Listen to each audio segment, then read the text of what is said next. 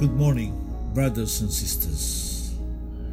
Today, let us reflect on the virtue of hope. In Genesis chapter 17, verses 3 to 5, it says, Abram fell face down, and God said to him, This is my covenant with you.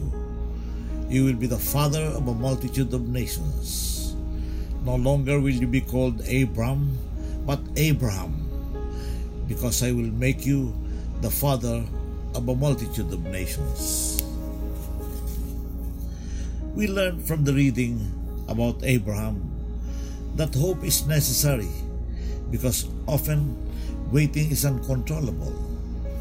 Did you know God didn't tell him how long he would have to wait? He just said, Here's the hope. You just wait. God God's promise to Abraham was not to be fulfilled for many years. And in some respects, that promise was not totally fulfilled, even in a, his lifetime. You and I are the fulfillment of that promise. According to Galatians, we are the children of Abraham. We are the result of God's having blessed Abraham, Isaac, and Jacob, having blessed the nation of Israel, and then through Israel, having blessed all of us. We are blessed because of Abraham. But Abraham never saw all that. He saw enough, but he had to wait. Hope is the ingredient that keeps us going between the promise and the fulfillment. Hope is the thing that gets us up in the morning when we know that God cares, but we haven't seen any evidence of it in the last few days.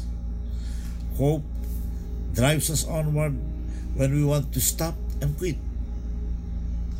Hope keeps our dreams alive while we are waiting. And we need hope because we cannot always control the timetable, especially the timetable of God. Let us pray. Heavenly Father, truly we are grateful for your covenant with Father Abraham. We are eternally grateful for your faithfulness in spite of our repeated unfaithfulness to you. Throughout the entire history of human salvation, you have guided us and protected us from our enemies. You have provided for our needs. Oh, yes, you have so abundantly provided for our needs. Yes, Father, you sustained us by instilling in our hearts eternal hope that you alone can give. That your promise will surely be fulfilled, no matter how long we have to wait. For you are a God of hope, of faith, and of love. Amen.